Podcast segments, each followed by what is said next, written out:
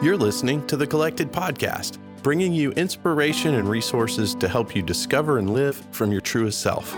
Follow along on social media at Collected Workshops and be sure to visit thecollectedpodcast.com for show notes and to learn more.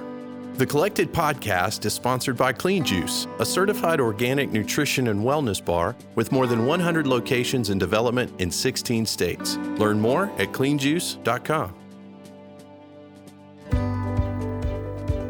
Welcome to episode 27 of the Collected Podcast. I'm Mikala Hooper. I'm Tia McNelly. And I'm Jes Biondo.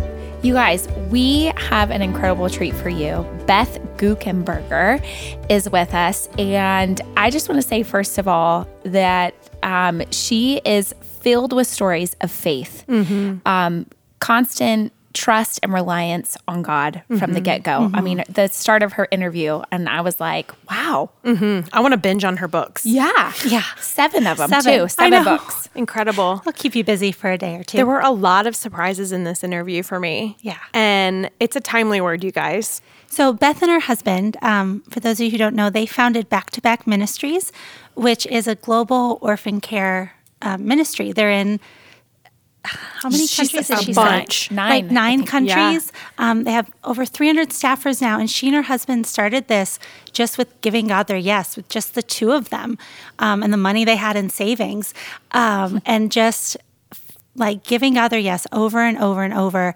um, to reach out to these kids who, yeah, like people weren't giving any attention to. Mm-hmm. Yeah, and, and speaking of giving your yes to kids, how'd you like that segue, girls? Yeah, nice. Um, so we are super excited to let you guys know that we are going to do our, a second year of Collected Camp yes. in the Lake Norman area, mm-hmm. just north of Charlotte, North Carolina. So if you live in the area, please visit collectedworkshops.com slash collected dash camp. Uh, if you have middle or high school girls. We would love to serve and pour into them. Girls, why don't you tell a little bit about Collected Camp? Like, what what can people expect yeah, for sure. their kids? Um, it's a day camp, mm-hmm. and the hours this year will be nine to two. 2 mm-hmm. um, and I lead creativity exercises. And last year we did hand lettering and painting and um, just had a lot of free space to create whatever was on their hearts. And it was really, really fun. And I'm already planning some new out of the box painting activities and just artistic expression activities for next year. Mm. Yeah, our time at camp also consists of worship, um, teaching um, from Tia and Jess and I as well. But um, one thing that I loved that I love getting to do and we'll do again this year is just is spending time in worship together. Yeah. And um, creating space for the girls to connect with the father mm-hmm. and um, guiding them through that so that it's not just in camp, but it's something that they can do every day. That's great. Mm-hmm. So, and yeah. reminding them who they are in Christ. Mm-hmm. Yeah. So, you guys definitely be sure to follow us at Collected Podcast. I'm sorry, at Collected Workshops on Instagram because I'm going to be sharing some of the comments from the survey we did at the end of camp last year um, on our Instagram story. And you're definitely going to want to hear these comments. It's incredible what God did in the hearts of these girls in just one week. Um, also, I wanted to let everybody know that there are incentives for patrons. So if you yes. are a patron at any level, there are discounts and incentives, freebies even, um, if you register your girls for Collected Camp. So go check out uh, patreon.com slash collected the collected podcast. Awesome. And now here's our interview with Beth Guckenberger of Back to Back Ministries.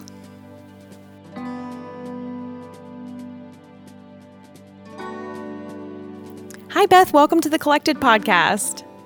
Hi, thanks for having me. We are so excited to hear all of your incredible stories and to let our listeners hear about the amazing work that you do. And I would love to hear about the beginnings of Back to Back Ministries. Would you mind telling us a little bit about how that got started and kind of where you are today? Oh, sure. Absolutely. In the my husband and I graduated from Indiana University and we had the summers free because we were teachers. And so at our local church, we were volunteering in the youth ministry. And our youth pastor said, Hey, you have the summers free. You obviously like kids and you're not afraid of airplanes. We had been on lots of mission trips and during our college years. And, and he's like, Why don't you take our high school kids on a mission trip? So all through the mid 90s, like 93, 94, 95, 96. We took kids on high school um, mission trips to the country of Mexico. And it was, it was going pretty well. But the summer of 96, um, we were partnering with a local church who had asked us to paint the exterior wall of their um, property from blue to green. But the only problem was the year before we painted it from green to blue. And Aw. I realized that they were really just trying to keep us busy. They weren't necessarily engaging us in the work that, that they felt God had called them to. And so the second to last day, I said to my husband, Hey, I, I, I, there's got to be something else we can do. And he, he just looked at me exasperated and said, Do you think there are any orphanages in this city? And I said, I don't have any idea, but let's find out. So we jumped in a taxi cab. We didn't speak any Spanish, just kind of bumbled our way with Spanish accents through English words. And they took us to an orphanage. And eventually, that director of that children's home told us, Hey, the, the kids haven't had meat in over a year, and the front windows are broken. And we had told him we had 200 US dollars, 20 high school kids, and a complete day left on our trip. And what would he do with those resources? And so the next day, we brought our students, and I was, um, Todd was fixing the windows with some people. I was helping out behind a griddle. When he was done, he came down to watch what I was up to, and he pointed out this preschool girl and said, um, could, did you see her? And I said, oh my gosh, she's so cute. I can't keep my eyes off of her. And he said, well, she's been in your line like five times, and I don't know any preschooler who could eat five burgers. So why don't you find out where the food's going? So the next time she came up for some more food, I followed her, and we got to the dorm frame of her dorm room, and she scampered off with her little preschool buddies. And I could see from my vantage point that they, the preschoolers, were helping each other lift up their mattresses, and they were sticking the burgers underneath them. Oh And- goodness. Chad and I just stood in that doorframe and thought about all the people we knew who would help a child eat a hamburger if they just knew how to get to them. So that was kind of the impetus. The, the following year, we had double income, no kids. So we saved up our salary for a year and we moved to Mexico. The following year, um, this, the summer of 1997, and um, Back to Back Ministry started with just the two of us in Monterrey, Mexico. And today, today we're about 300 staff in nine locations around the world Wow. But I always say like, oh, I stand in this long line of people throughout history that were ill-equipped and immature and ill-prepared, and because at the end of the day, God wants glory for the stories He tells, and Yeah. there is so much uh, we did not know in the beginning, for sure. Wow. That is Well- incredible. And I love that you still gave God your yes, even though you didn't have all the answers yet and you didn't know what was in store and you didn't feel fully equipped. You still just took the next step. Yeah, that's very much actually. I'm still doing that. I mean, still today, there's a lot of yeses without understanding what's next. In fact, I've been telling everybody that my 2018 word of the year, like God doesn't always give me a word for the year, but I felt like last year He gave me this word. It was a Hebrew word, um, Haneni, and it's used eight times in the Old Testament. And one of the stories is like Moses in front of the burning bush. God calls down to Moses, and he responds Haneni in Hebrew. And Abraham's on his way up a mountain with Isaac, thinking he's going to sacrifice his son, and God called down to Abraham, and Abraham responds with the word Haneni, which we translate in English as "Here I am," but really in Hebrew it means whatever it is you're about to ask of me, I'm already in agreement of it. Hmm. And I've been saying like I want us to have a spirit of Haneni. Like I don't want to count the cost. I don't want to talk myself out of it. I don't want to assume I'm not enough. What if God's calling my name? I just want to say yes. If you're asking of me of it, then yes. The answer is yes, yes, yes. And so that did not. I mean, it certainly happened that summer of '96 and '97, but it's it really actually is a daily practice. Mm. As you've continued to give God your yes, what would you say are some surprising doors that He's opened along the way that you would have never expected? well, we have ten children, so Whoa. That was a big yes I was not expecting. but um, we built our family biologically through adoption and um, through foster care. And I think that I never imagined that we would have a family of that size. And I can't imagine today our family without any of those people in it in the way in which they have blessed and we're the sum of more than all the parts. And that was a, there was a, um, a decided mm, posture that I took when we began to build our family that God, you know, you know who's who you want in this family for their sake, who you want in this family for our sake, who you want in their family, who you want to be siblings. Like if you if, you will build our family intentionally, we will steward and shepherd them. Mm. So hmm. that's probably one of the biggest.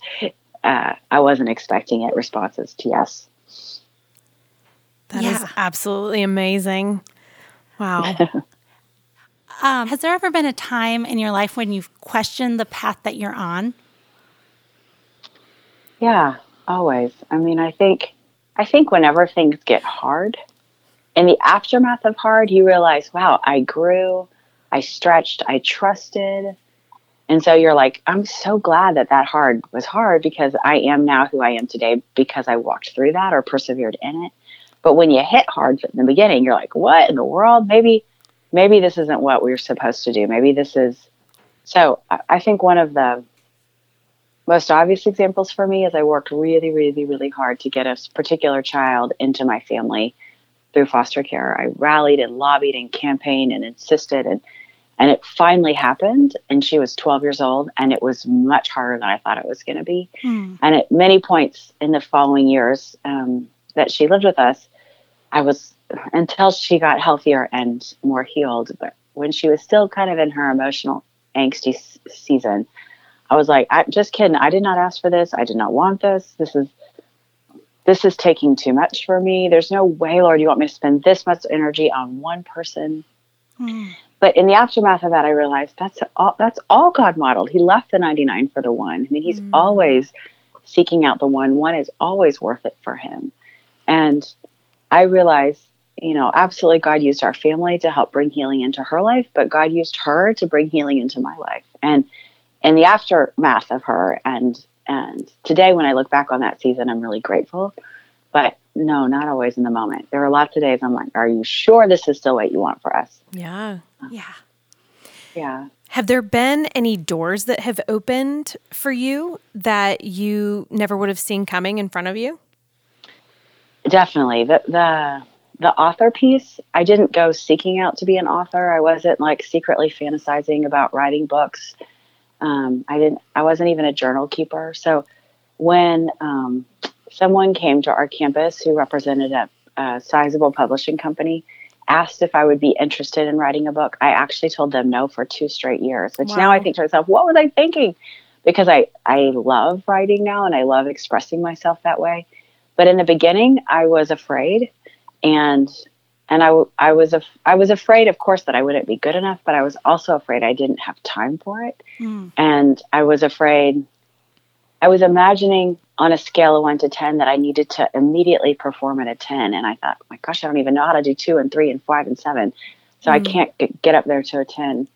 And that that book writing process taught me like, you actually just start yeah. writing, and then you figure out where you are, and then you you get practice, and you get edited, and you get feedback and you get better and and then eventually you create something that represents what you want to say and um, yeah writing is not a part of my identity but it's a really i'm grateful that it's a part of my calling.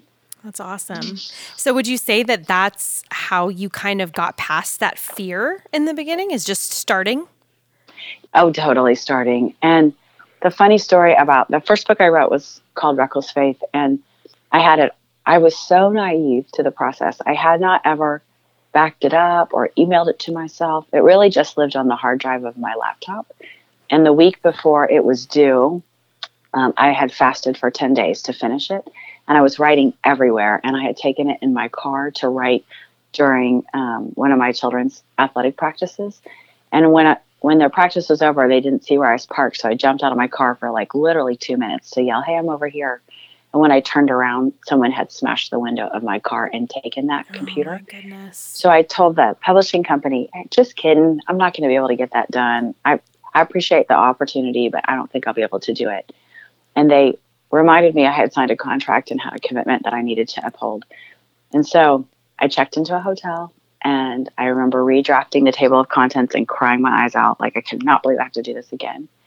But this the first time I wrote it, it's what I thought I was supposed to tell the world. And the second time I wrote it, I was much more in a broken place and I wrote instead what God had told me. Mm-hmm. And it was a it was just a more effective message. And I in the beginning I was like, "Oh my gosh, it was spiritual warfare and the enemy took it." But after a while, I was like, oh, I actually think it was a branch that wasn't going to bear any fruit, and probably God Himself cut that off. And and so today, when I communicate on stages or in the other seven books I ended up writing, it was more about this is what God has taught me instead of what I think I know that God's supposed to teach you. So we just had uh, Women's Empowerment Day, and a few weeks ago, did you know that it was like inter- like National Toast Day?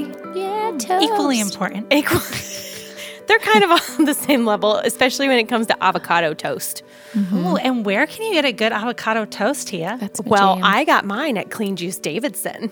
Ooh. Seriously though, I had not tried their toast before. Mm-hmm. And because of Toast Day, I saw them promoting it on social media. I went and tried it. Their avocado toast is incredible. They mm-hmm. mix like lemon juice and then they have like a seasoning that they sprinkle on top. It's like a red pepper seasoning. Oh man, it's yummy. so tasty, you guys. So, mm-hmm. one more amazing product that you can try at Clean Juice, and They we want to. surprising me. I know, mm-hmm. I know. You guys mm-hmm. definitely be sure to check out your cl- closest Clean Juice. Yeah, download the app and they have all the locations in there. You can put in your zip code and find one close to you. And yeah, not just juices, smoothies, acai bowls, and Toast. toast. It's really delicious. Um, if you're out of state, there is probably a clean juice, like somewhere in your state. So Sixteen states. if you, you know, if you have to drive a little ways, don't So hesitate. worth It's so worth it. Worth it. So yeah, pick up Clean Juice. Thanks for sponsoring us, Clean Juice. We love you. In that first book, you tell a story about meat. That is one of my favorite stories to this day and still gives me the chills. Could you share that with our listeners? Yes, of course. So uh, I had been in the United States and had been speaking. And after I was done talking, this man from the U.S. audience came up to me and said that he traveled to the city we were living in, Monterrey, Mexico, on business. And that the next time he was in town, he had hoped that he could come and see the children's homes we served. So we exchanged business cards, but I totally lost his card. And I remembered meeting him. I remembered his name. But four months later, when he called me, I just kind of faked my way through the conversation, like, "Oh yeah, Carlos, I remember you." And he told me where he was going to be at the end of the workday, and and I made arrangements for us to go pick him up and take him out to dinner and show him around. But when I hung up the phone, my husband was like, well, "Who was that?" And I'm like, "Carlos." And he's like, "Carlos who?" And I'm like, "I actually don't remember his last name." He's like, "Oh, what's he in town for?" I'm like, "I forget who he works for."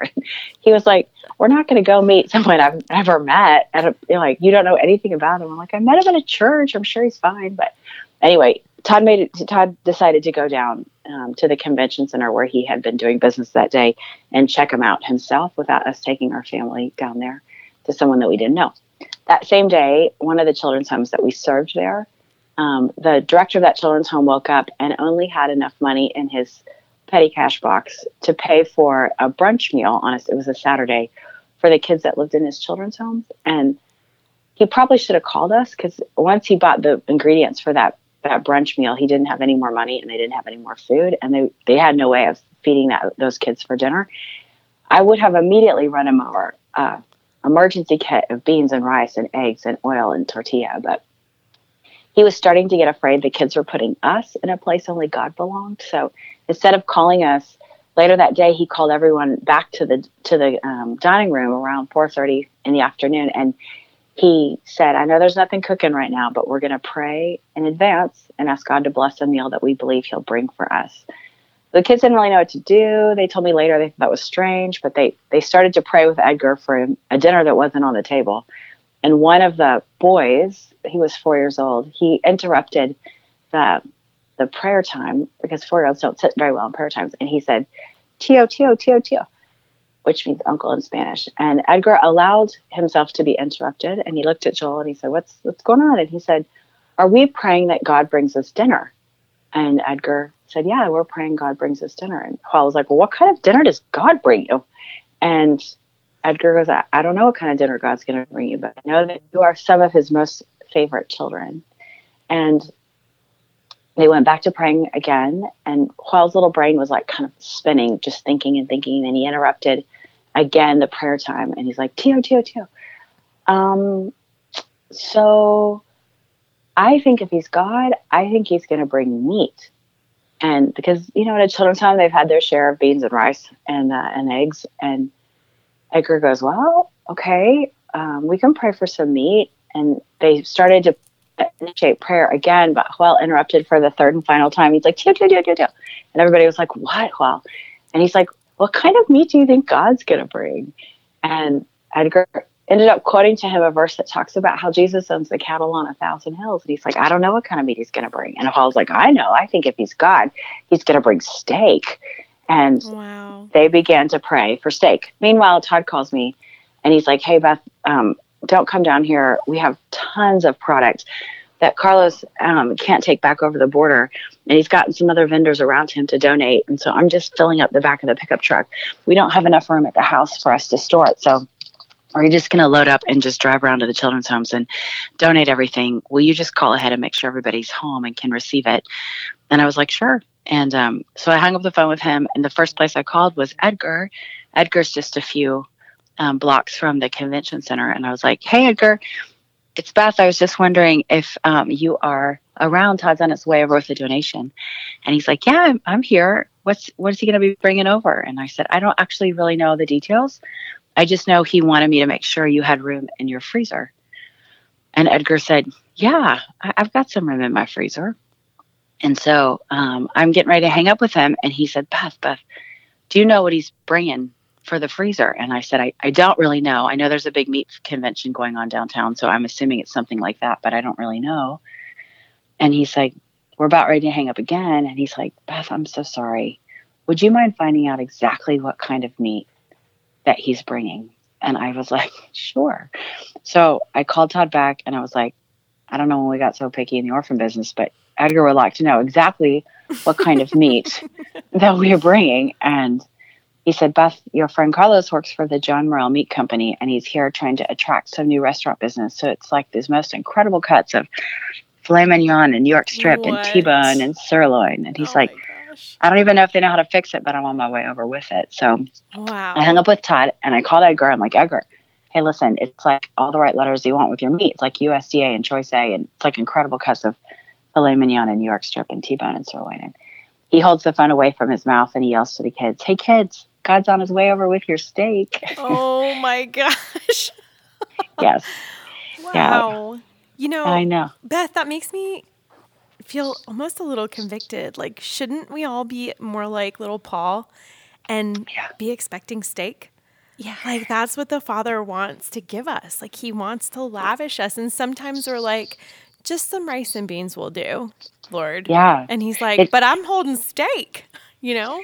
Absolutely. Wow. Rice and beans fills you up, but it's actually pretty cheap. And yeah. I, I, I think it's what we get when we call out to man and we try to solve our problems in our own resources. Mm. We can get beans and rice and eggs and oil and tortilla, but it's not very it's not it's not God's best and not what he wants. So I always am encouraged by that story mainly because I think you know, Joel had the faith the size of a mustard seed. He's a four-year-old orphan. I mean, it's not very much faith there, but it's it's just always been dependent on what God's already done and not dependent on what I bring to the table. So for me, in circumstances where I'm like, God, I don't know how you're going to do this. I don't know how you're going to make a way. I don't know how you're going to fix this. I don't know what, what it looks like on the other side of whatever it is that I'm facing. It's like, oh gosh, I can just hold on to my little mustard seed and know that mm. you've already done everything required. I just, I just need to have faith and hold on.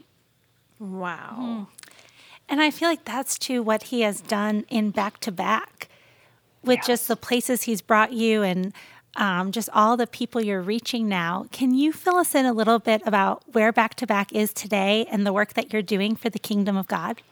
Absolutely. We are um, in nine different locations around the world. So, India and Nigeria and Haiti, and Dominican Republic and Mexico, and here in the United States. Oh, wow. It's fun to watch. Um, we really are trying with everything that we can um, to to create opportunities, spaces inside of children's homes and community centers for children to feel known and loved, for them to be seen. And we do that through the five point child development plan. So we make sure kids' needs are being met spiritually and physically and emotionally and um, socially and educationally. We really want to come around alongside of those kids and put safe adults in their lives that cheer them on all the way until they get to adulthood. So there's just lots of challenges in that work, different um, obstacles we face as you work with kids from hurt places or kids that work in trauma. But um, we're we're just trying every year to improve on what it is to grow and and understand and partner and collaborate.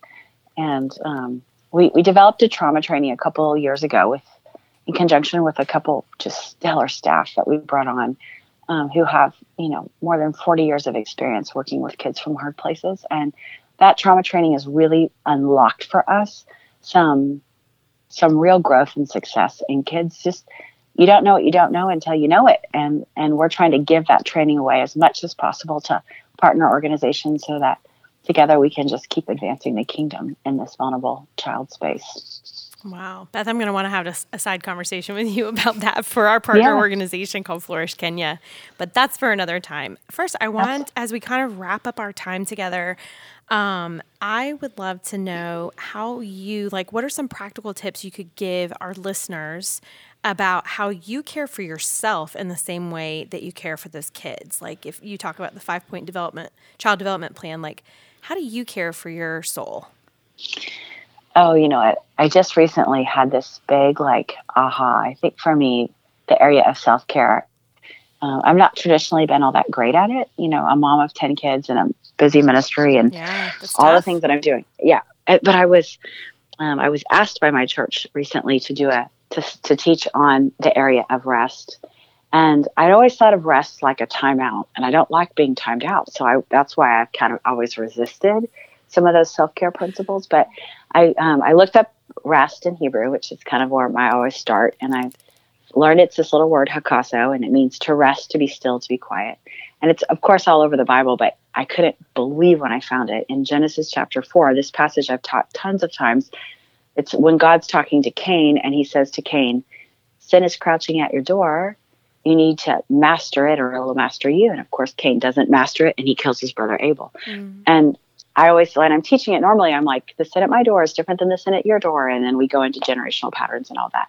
But the line right before that, it says in English, if you do what is well, your face will be lifted up. If you do not do it as well, then sin is crouching at your door. Wow. But it's really that hakaso verb. So really, it's better translated like, if you do rest, if you are still, if you are quiet, then your face will be lifted up. But if you aren't still, if you aren't rested, if you aren't quiet, then sin is at your door, crouching, ready to master you. Wow. And I got this like aha for myself that, oh my gosh, rest is actually a weapon. It's not a timeout, it's a weapon I can use so that I can keep advancing the kingdom and not let the sin in my life stop me or take me off track or cause me to fall in any way. Like that, that whole idea of resting is actually something, a rhythm God designed so that I would stay strong. So, anyway, God's messing with my mind right now.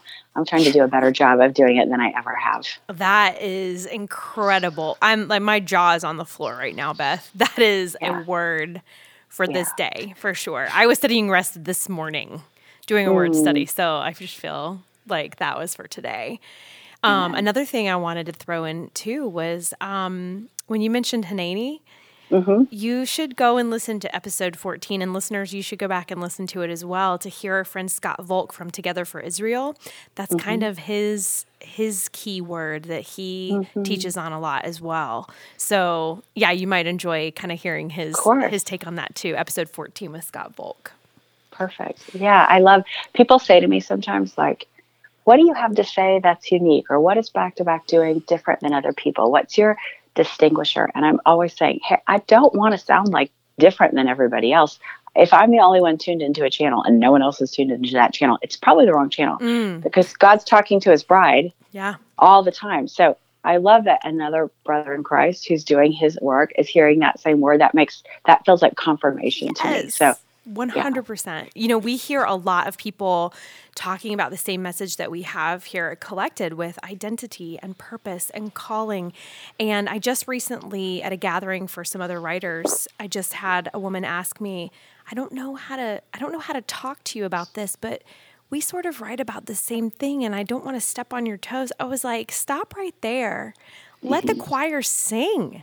Mm-hmm. Imagine if all these voices are singing in harmony with our different nuances to the message.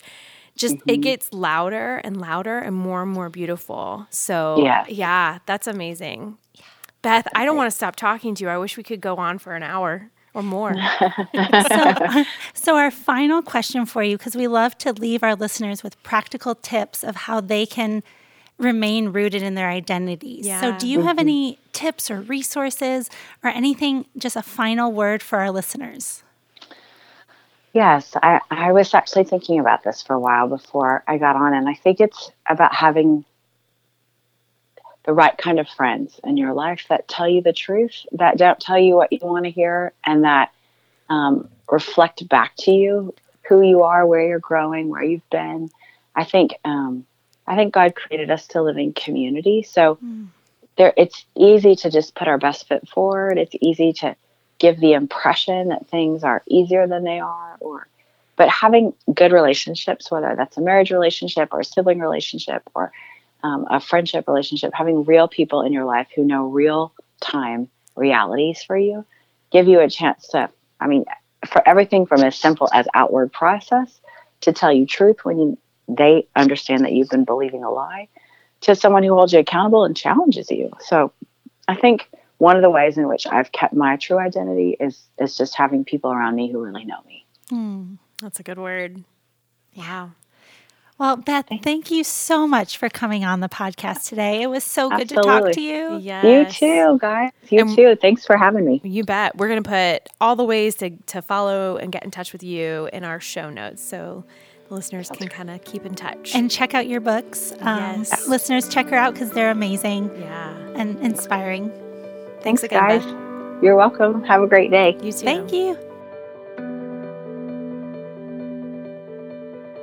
Like I said before, story upon story, Beth shared her faith um, and trust in the Lord and giving her a yes, which that's so much of who we are at Collected.